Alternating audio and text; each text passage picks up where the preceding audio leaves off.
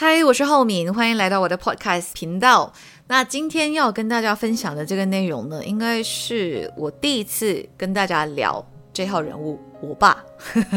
因为以前在电台的时候，我比较多都提到我妈或我哥这样，我爸是比较少的啦，因为他在我小的时候他就外遇了嘛，所以渐渐的就是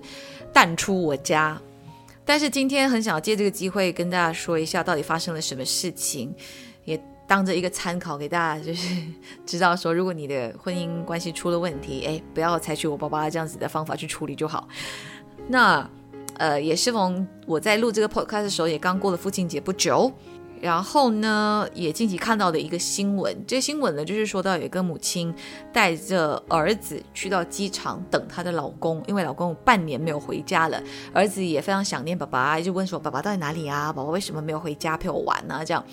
那这位母亲呢，就从朋友的口中得知，哎，你老公好像不是真的出国呃工作哦，他是再到另外一个地方去玩哦，这样，所以呢，她想说好，那我就去机场堵我的老公，就被他堵到了。但是我觉得很难过的事情是，是亲眼看到这个老公出来牵着小三的手，对，所以她的老公是外遇了，那她就非常的生气嘛，就在这个机场那边就是对着老公一直骂，然后老公也没有办法。环口那个视频是这样子看到的啦，我其实更关注的就是那个小男孩，他的儿子，因为目测应该也差不多是十岁左右的小朋友。那如果这件事情就他们的婚姻关系之后没有再更好的去处理的话呢，我相信对这个小朋友会有一定的负面的影响的。那就让我想到我自己，因为我就是一个过来人，我大概也是在九岁十岁的时候呢，发现我爸爸外遇的。这个年龄，我觉得要去接收这个讯息，去了解外遇、小三、婚姻是很难的，似懂非懂的。那其实我觉得，如果是这件事情发生在小朋友更小的时候，两岁啊、三岁啊，可能还好，还是有伤害，因为两岁、三岁的时候已经开始非常黏爸爸妈妈，找熟悉的感觉嘛。但是那个完整家庭啊，或者是那种欢乐时光的那种回忆，还没有这么多。九岁十岁，我那个时候呢，其实还要蛮多回忆的。那如果硬要把我的人生切割两段的话，十岁之前、十岁之后，也就是宝宝外遇之前、外遇之后的话，外遇之前的所有记忆其实都很好的。我一直觉得我拥有，呃，很短暂的、很美好的童年。我爸每次在学校假期的时候，都会带我们全家人去，就是环岛走透透，这样去玩、去旅行。然后我爸也是一位很幽默的人。很幽默的男人，我觉得这是很加分的，然后也很很疼女儿啦，因为爸爸疼女儿嘛。我也很黏我我我爸爸，我们两个的 bonding 其实蛮强的，也有很多的 general knowledge 是从我每天跟爸爸相处，我也从游戏中相处之间、生活中去教导我很多东西。但是很可惜的，这个就是仅限于我十岁之前。因为在十岁的时候，大概啦，我我不太确定是不是一定是十岁。我们就从十岁去算好了，在那个之后呢，一切就变了，就是我的美梦就醒了，破碎了，从美梦变噩梦的，就从十岁开始。那刚才就说到，这个是一个很、很、很尴尬的年龄去知道宝宝外遇，因为似懂非懂嘛。那如果刚刚说更小一点，或者再更大一点，十八岁、二十岁、二十一岁，就可能可以更理解啊，爱情是什么，婚姻是什么，两个人在一起不快乐。那就分开吧，将会是一个更好的决定，所以可能也比较好接受父母分开这件事情。但是反正我没有的选，我就是在那个年龄知道我爸爸外遇，发现我爸爸外遇。那从这一个发现，也不是我爸主动让我们知道的，这一次就东窗事发，就是我爸爸第一个没有做好的 step，因为他不是良好的去跟我们沟通这件事情嘛，是。我觉得很多人都会这样的啦，包括我刚才说的那个新闻里面的那个老公也是这样，就是觉得，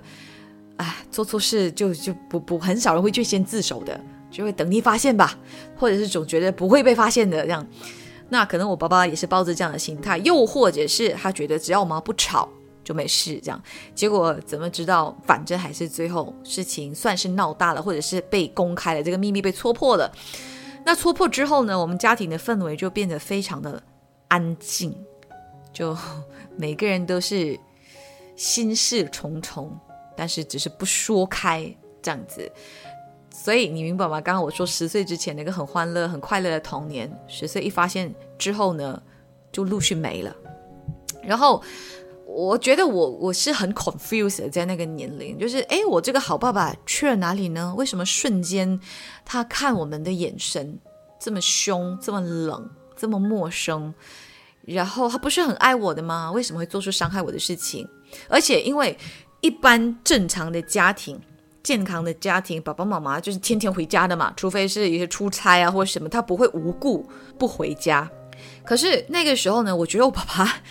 不知道是不是觉得啊，那既然被你们发现了，那我就可以更加的理直气壮、明目张胆的过我自己想过的生活，就是偶尔回家，偶尔不回家，就是两边过生活这样。但是他并没有说讲好说哦，我星期一到星期四回家哦，星期五到星期天不在哦，不是哦。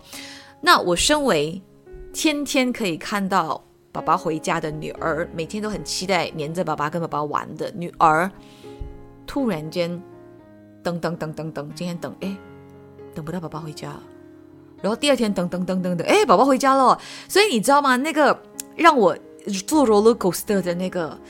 感受是非常辛苦的，就是今天等到了，觉得啊，宝宝爱我的，然后明天又等不到，觉得哦，宝宝抛弃我了，宝宝离开家了，这样子患得患失啊！你让一个九岁、十岁的小朋友患得患失，你不觉得很残忍吗？对啊，所以那个时候，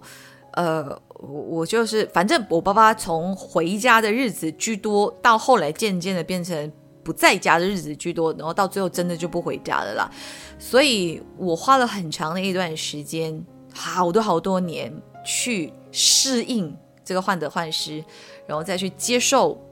啊，好，我失去了我爸爸，就是我最害怕的这件事情真的发生了，就是我家从此以后没有爸爸这个角色，这个人物不在了，他不会再是。我的精神支柱了，他不会再陪我玩了，他不会再教我很多的事情了。他如果有在的话，也会比较多，可能都是让我们觉得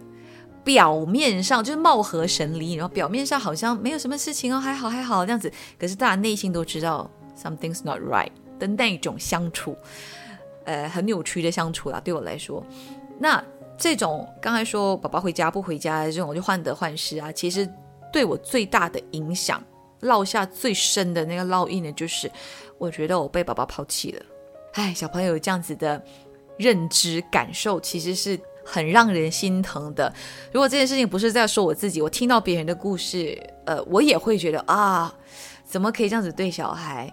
你知道，小朋友感受到被抛弃，基本上大多数的时候呢，都会觉得啊，是不是我自己有问题？是不是我做的不够好？是不是我不够听话？是不是我平时没有讨好我爸爸？觉得这个问题出在自己身上，所以爸爸才会不喜欢自己吗？或者是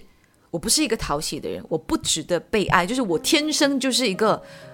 不被喜欢的人。这个其实就是我爸爸外遇之后我得到的童年创伤，以致我后来形成了讨好性人格，就是因为很怕会再被抛弃嘛，很怕再经历同样的事情。那我就尽量的去讨好你，让你喜欢上我。这种讨好的动作有很多，可能在学校就是要成绩考得非常的好，让老师在成绩单那边就是每次写那个 report card 都会写哦，is a good student hundred 一百分这样子。然后我觉得啊，我被老师喜欢了，我被肯定了，我不是一个不讨喜的人。那或者是交朋友的时候也会呃想要融入啊，就是去模仿他们的。穿着打扮，他们的说话方式，他们的思想，他们的等等一切，就是为了要融入。这个甚至后来影响到我的感情的生活，因为讨好型人格嘛，你就是觉得要讨好，或者是刚才说不值得，觉得自己不值得被爱的。那如果发现到哎有男生喜欢自己的时候，觉得哇这么难得哦，我都不值得被爱的，我都这么不讨喜，你竟然还喜欢我，那我就要尽量讨好你。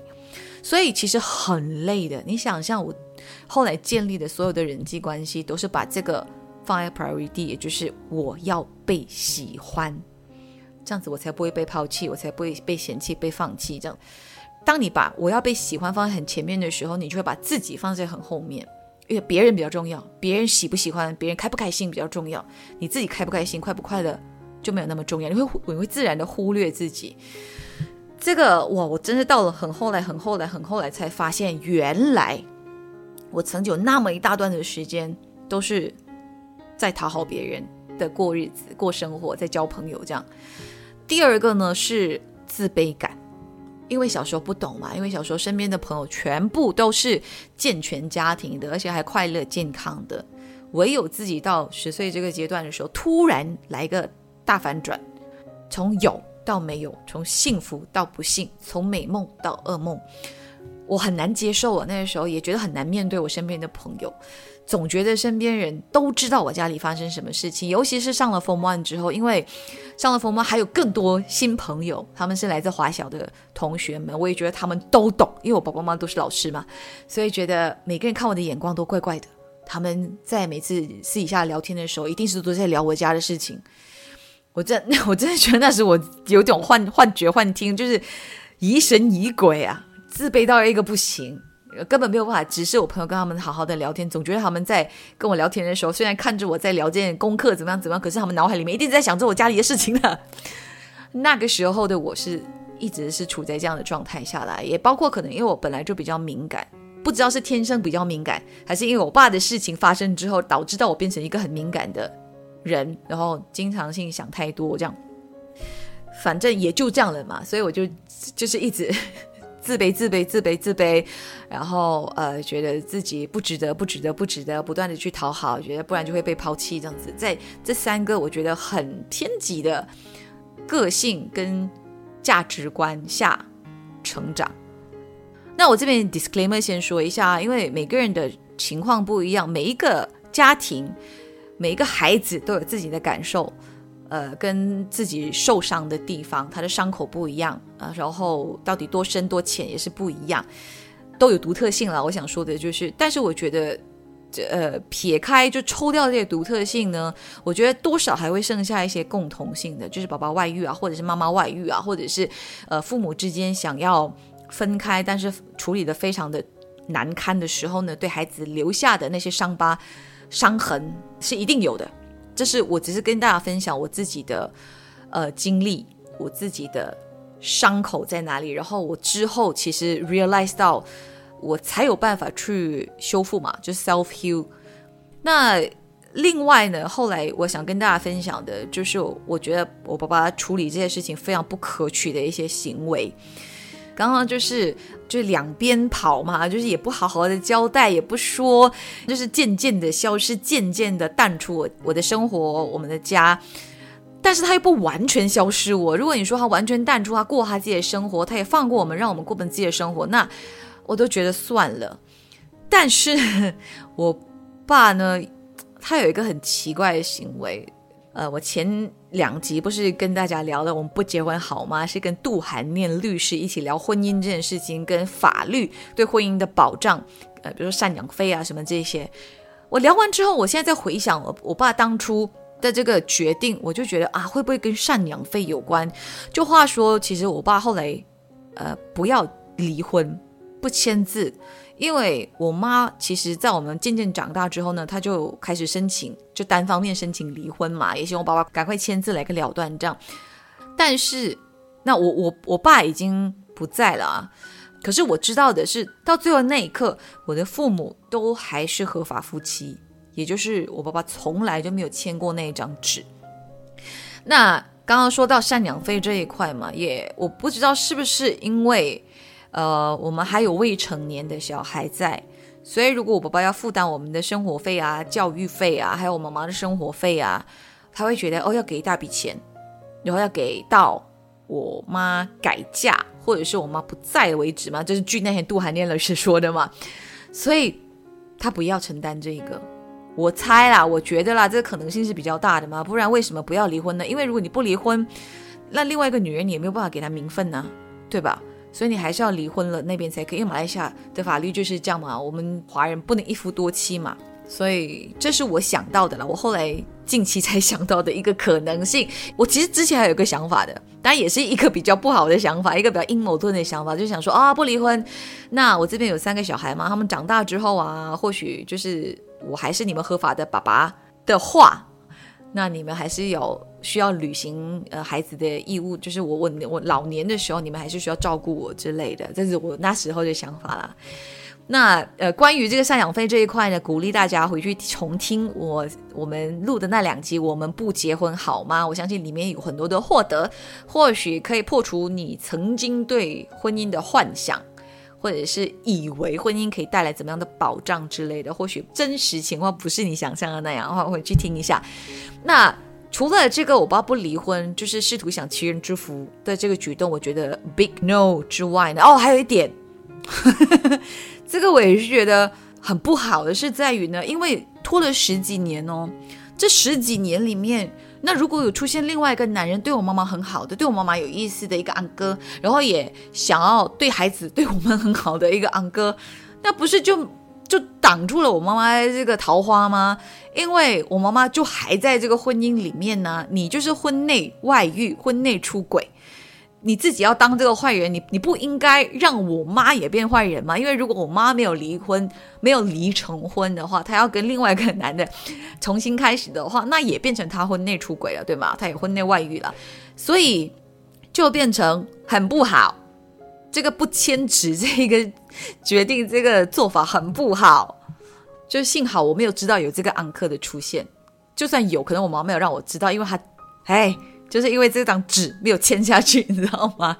？But anyway，不用紧，过了。现在有我们孩子都长大了，我们非常爱我们的妈妈，我们就是可以陪伴她这样。然后还有另外一个，我觉得最可恶的，大家也最不应该效仿、最不应该做，甚至连这个念头都不应该有的，就是呢，我爸试图说服跟逼迫我妈接受外面这个女人，甚至希望我们全部人都可以接受外面。的这个家庭，哈，这时候是不是有人已经开始翻白眼了，或者傻眼，觉得 what 什么男人买拉面，对吧？这地方经常这样讲的，对，买拉面。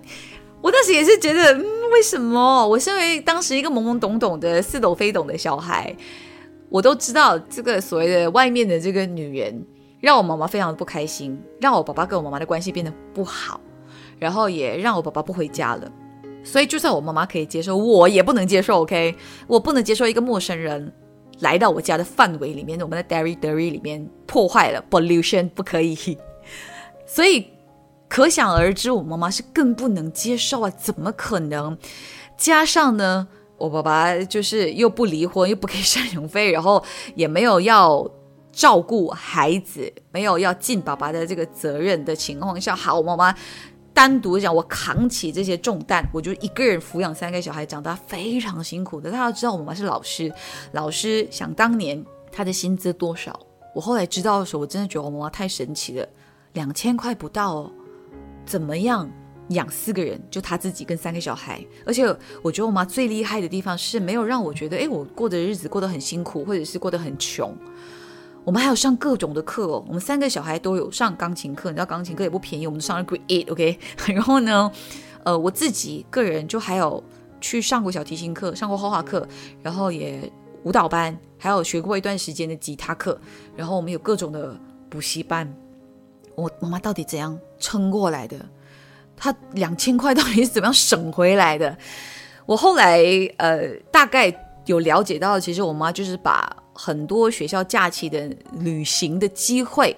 都放弃了，因为其实还有很多同事，尤其是后来中国开放的时候，大家都哇一直去中国旅行嘛。我妈妈其实一直很想去的，但是她偶尔了，偶尔在假期的时候会在家里小埋怨一下。那时候还不懂事啊，我妈就一直觉得哦，你看这个假期很多人都出去玩啊，然后去去北京啊，去哪里哪里这样，她都没有得去。我就说啊，那你去啊，我们现在已经长大了，可以自己照顾自己了。真的不懂事，因为其实。最关键的并不是我妈觉得我们没有办法照顾自己，而是钱呐，她要把那个钱省下来，供我们很多其他方面，比如说补习啊、上课啊，或者是生活费什么等等等等的。哎，那是真的不懂事，说什么哎去就去吧这样。所以你看，我妈其实有很大的牺牲跟很多委屈，已经已经尽量让自己不要垮下来的情况下，我爸爸不止没有帮忙，他要落井下石。还要来提出这么过分的要求，你觉得我妈有可能会答应吗？那而且我爸我还不是说呃来说服一次而已，试图讲一次，那我妈不答应，OK 就算了，没有哦。我爸是在后来的几年，就是我们都以为是 OK 了，你淡出我们的家庭了，你过你自己的生活了，我们都差不多要忘记你的时候，哎，我爸突然间又打一个电话回来啦，或者突然间又出现在我们的家啦，然后这之类很多奇怪的举动，的我爸？然后，呃，包括有一次我印象最深刻的是，那时要。哦，年三十，我妈妈在厨房准备团圆饭，在那砍鸡，拿着一把菜刀在砍鸡。然后呢，我爸就打电话来，我以为他只是要讲交代，说哦，我今天晚上会回家吃团圆饭这样子。结果哇，我妈讲那通电话，越讲越激动，越讲越生气。然后挂了电话之后，气冲冲回到厨房，我就很担心，我冲去厨房看，哎，什么事情？然后呢，我跟你说，我妈后来砍鸡啊，那个力度真的是。可怕！我也想啊，幸好我爸爸是打电话来讲。如果我爸是在现场跟我妈说那句话，我觉得我当下我妈的怒气啊，已经会导致到一个人失去理智，可能会拿着那把菜刀去做错事。然后把他出了一句什么事情都没有发生。OK，我妈只是把这个怒气转移到那只鸡身上，就是一边大力的砍，然后一边就是在破口大骂，这样就是在大致上说，我我爸打电话来想说，我今天晚上回来吃团圆饭，但是。可能要多带一个人回来，这之类的啦。我就觉得，哎，我爸真的是在想什么呢？然后，呃，我爸其实他对我有一个很大的影响，就是因为我在十岁之前嘛，我前半段的小半段的人生呢，除了对于家庭有很美好的回忆之外呢，其中一个啦，是我我我我觉得有挺完整的回忆，就是过年。小朋友很喜欢过年的嘛，然后我的过年的回忆里面，吃喝玩乐啦，所有的消遣啦，我们玩扑克牌啦，什么的都有爸爸存在的，而且这些游戏大多数都是我爸教我们玩的，他也参与所有的活动，陪我们一起过年，天天在家。到后来外遇之后呢，我就天天等他回来过年，因为总总担心哇，今年过年就会少了我爸妈，今就是当那一年我爸不回来。的时候呢，就表示我要承认我的家，就是从这一刻开始会少了我爸爸。所以你可以想象吗？呃，我有很深刻的画面，我在那一段前面那几年了，接近新年的时候呢，会在客厅的某一个角落，呃，一个人呆着，一直望着那个窗外，引颈长盼爸爸回家。就看说，哎，爸爸车回来了吗？爸爸车回来了吗？这样，前面一开始的时候，我爸还会回来嘛，就是两个礼拜前回来，就啊，好，放心了，我爸爸回来了，过年了，我爸还是爱我的。再过一年，可能就只提早一个礼拜回来；再过一年，可能就是只提早两天；再过一年，就年三十才回来；再过一年，就是啊，吃了团圆饭，然后就走了，这样子。所以这个是呃，给我打击很大的，我的失落感非常的大。我那个一个小女孩，每天傍晚太阳照进来，你知道吗？那个画面就是很有意境的哦。这太阳西照，然后从窗口这样透进来，然后照着一个小女孩，一直望窗外，在等等爸爸回来。等到他回来的时候开心，等不到的时候失望。好几年都是一直这样子等。哎，为什么呢？为什么我爸要这样子呢？其实坦白说，当然外遇。呃，会会会造成一定的伤害啦，但是我觉得真正的伤害其实是我爸爸后来的行为，也就是说呢，我后来当开始自己也长大，知道感情不能勉强，如果不快乐就不要在一起，分开反而更好。那如果是基于成年人应该都懂得这个道理的情况下呢，那就应该知道说，其实。会导致你爱的人受伤的，就是你处理的方式了。你不爱了，那你要怎么跟他说？你要怎么跟他分开？你要怎么跟小孩交代？你要怎么安顿你爱过的小孩？你要怎么对你爱的人、你爱过的人，把伤害降到最低？那我爸做的所有事情，我都觉得他并没有把伤害降低，至于他还把伤害调高，不断的在调高。而且，当你已经觉得我要忘记你的时候，他又来这样电击电你一下，你知道吗？因为刚才说那个说服的事情哦，他他甚至说觉得啊，那如果我说服说不动的话，他试图用自以为是的一些方式、一些小聪明，这样觉得啊，不然我们安排你们见面，可能你们见到面之后啊，会对突然觉得我们可以做好朋友哦，我们就可以互相接受双方的存在，这样子。反正我爸就是很异想天开啦，但是还没有想到他这些自以为的想法，其实对我妈妈来说是很大的伤害，不断的两三年被伤害一次，两三年被伤害被伤害一次这样子。呃，然后我刚好又很不巧的有很多这些狗血的剧情呢，我都我都是当事人，我都是参与其中的，所以我并不是后来听我妈妈埋怨的时候说的，而是我亲眼看到、听到、感受到，然后导致到，反正就是有很多情绪累积啦。刚才说的害怕、生气啊、失望啊、confuse 啊、背叛啊、自卑啊，然后觉得自己不值得啊，自己就是一个悲剧人、受害者，然后我觉得非常的没有自信，我就是异类等等的这种所有的大所谓的挂糊负面词，都是我那个时候身上的 label。然后幸好了，也幸好，我觉得我在后来的成长的过程里面，我觉得遇到很多贵人。所谓的贵人，可能是朋友，可能是工作上的伙伴、老板。比如说我进电台，我我一直不断的重复讲过很多次，我觉得进电台是把我从黑洞拉出来，拉到最远的呃一个平台。因为之前就是靠自己的力量或靠朋友力量，可能就是出来了之后又接回去靠近黑洞旁边这样子。那个黑洞就是所谓的比较忧郁啊，比较呃自我放弃啊，比较阴暗的那那些就负面的情况或情绪啦。那进了电台之后呢，也开始因为要制作内容，我去找了很多跟心理学相关的内容，也同时跟大家分享治愈为疗愈我自己，也帮我自己打开了很多的心结。然后也以致我离开电台之后，我也是继续在呃所谓的自修心理学这一块。然后到现在为止呢，我就是去 explore 催眠治疗，因为我真的不止一次听到有人说，呃，身边可能有些朋友情绪问题呀，或者是忧郁症啊什么的，然后去接受咨商或 therapy 的时候呢，有在里面包含了催眠治疗。然后效果据说也挺好的，这样，所以我自己也挺好奇的。我也想说，在我的 self heal 的这个旅程里面，如果把催眠也加进去的话，效果会不会更好？会有更多，呃，这个这个心结会被打开，心理垃圾可以被丢掉呢？那如果效果好的话呢？当我掌握了这个技巧变得更好之后，可能除了可以帮自己，我也可以帮其他人嘛。那或许在不久的将来，哎，你就可以来找我做咨商了，这样子。反正我就觉得有用了，呃，很有帮助。所以我真的为什么会做无聊日常心理这个 podcast 呢？也是希望大家多多的关心自己的心理，而且关心心理这件事情是非常日常的，并不是说你一定要 depression。还是要什么很大的情绪病这样子，你才需要关注的，并不是的。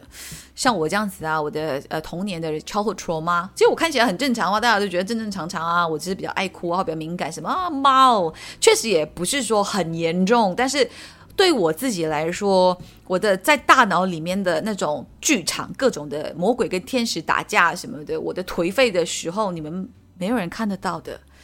我不会在你们面前沮丧给你们看嘛，对不对？没有必要嘛，自己的事情还是要自己处理嘛。但是这一些，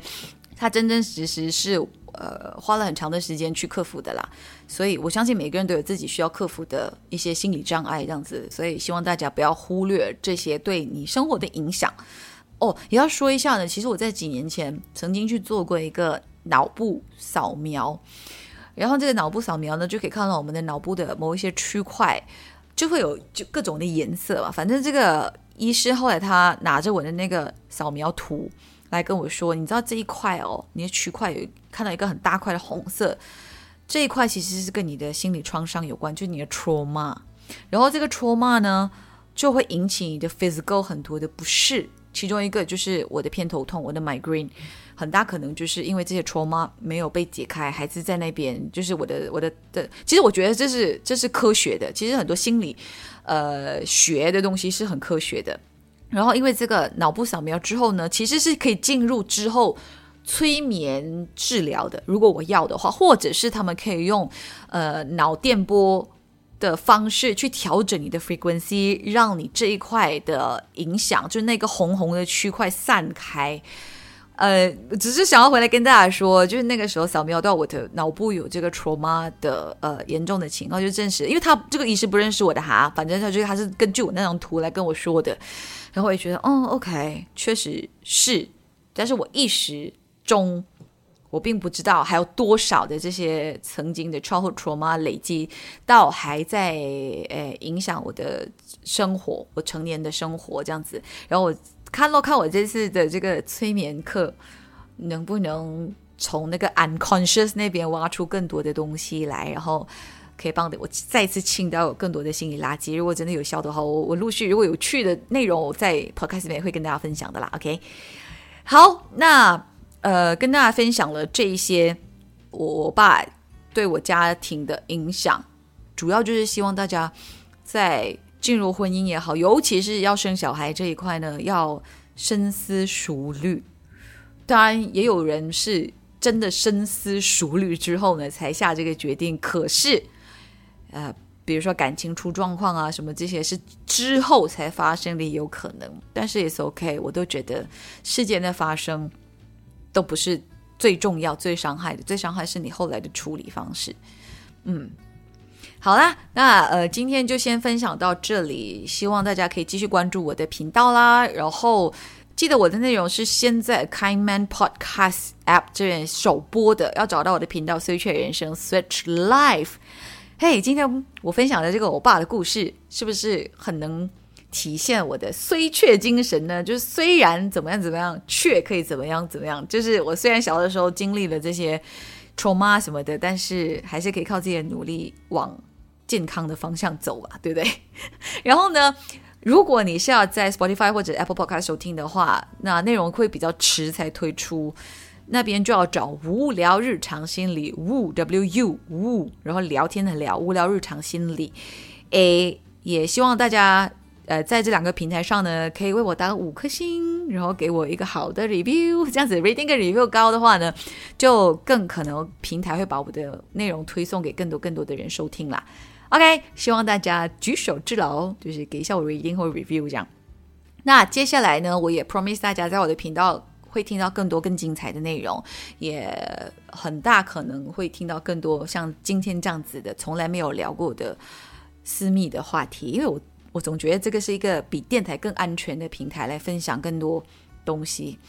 还有就是我会邀请更多的嘉宾来到我的平台上，像之前聊呃邀了杜汉年律师嘛聊婚姻，还有就是刘建雄老师跟大家分享 MBTI 的心理测试啊，还有职场的一些沟通技巧啊。另外，接下来有不同不同的心理专家们，因为其实心理学是很大一块，它要细分到很多的范畴，每个范畴都有很有趣的东西可以分享，包括像司法心理学专家，还有实验心理学专家，还有就是催眠治疗的专家，就是刚才我去做那个脑电波的那个医师，他也有很多东西可以跟大家分享，而且是专攻。Trauma 的，嘿，最适合我的 trauma infused hypnotherapy。如果大家对这个有兴趣的话，也可以留意我的频道。还有就是最后呢，要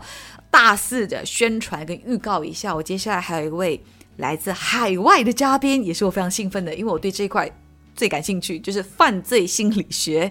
所以会请到一位台湾的犯罪心理学老师来跟大家分享。因为我听过他在其他平台的分享，我就觉得太精彩了，他会跟你讲很多。可能曾经轰动一时的，尤其是在日本发生的很多让你没有办法想象，然后很害人的一些案件啊。如果你也是跟我一样对这些有兴趣的话，记得留意，因为他分享的很精彩。他他会呃像说故事一样这样子跟你说，然后你从中也可以了解到，哦，原来犯罪人他的心理状态是怎么样，导致到后来去做怎么样。的对别人的伤害，或者是他的手法是怎么样，然后他在干的当下做的每一个举动的原因是什么，还有坐牢出来之后怎么样回到社会，这一块也是挺有趣的。也听到他分享，其实在日本那边，他们有做很多很专业跟很缜密的 study，才把一个人放到一个对的地方去继续生活，然后他们继续观察这样子。所以，如果你们也想听到这些平时可能从影剧上或其他的媒体上不太能得到的资讯的话呢，欢迎留守我的平台，也记得开启 notification，你就可以第一时间听到我的分享啦。好嘞，那今天的我爸外遇之后呢，就聊到这里啦，我们下期再见喽，安妞。